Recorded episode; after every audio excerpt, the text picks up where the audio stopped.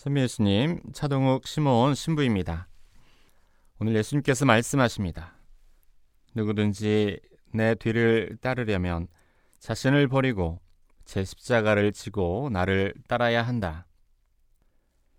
십자가는 무엇을 말하는 것일까요? 십자가는 우선 희생을 말합니다. 예수님께서 십자가 위에서 당신의 목숨을 내어놓으신 것처럼 인간의 구원을 위한 하느님의 거룩한 희생입니다.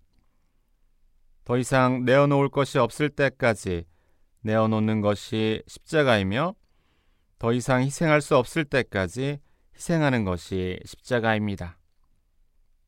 예수님은 사람이 되시면서 당신이 하느님과 같으신 분임을 이미 내려놓으셨습니다. 그리고 십자가 위에서는 당신의 생명마저 내어주시면서 당신이 줄 수 있는 모든 것을 주신 것입니다. 인간의 구원은 그렇게 거룩한 희생의 십자가 위에서 이루어졌습니다. 이러한 희생 앞에서 우리는 기억합니다.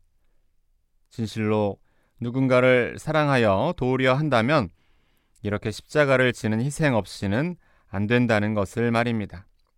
심지어 우리의 창조주이신 하느님마저도 예수 그리스도를 통해서 그렇게 하셨던 것처럼 말입니다.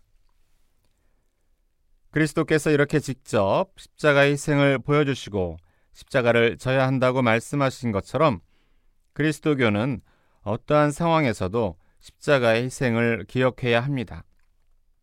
그런데 세상은 이 희생의 가치를 미련하고 무의미한 것으로 내버릴 때가 많이 있습니다. 자신의 일상의 편안함만을 추구하는 것이 삶의 지혜인 것처럼 현혹시킵니다.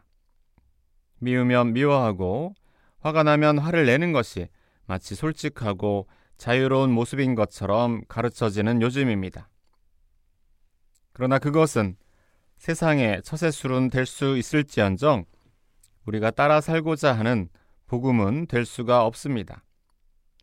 자칫 개인주의를 넘어선 무관심이나 무시, 사람과 하느님 관계에 대한 포기가 될 수 있기 때문입니다. 우리의 복음은 십자가를 간직하지 않은 적이 한 번도 없습니다.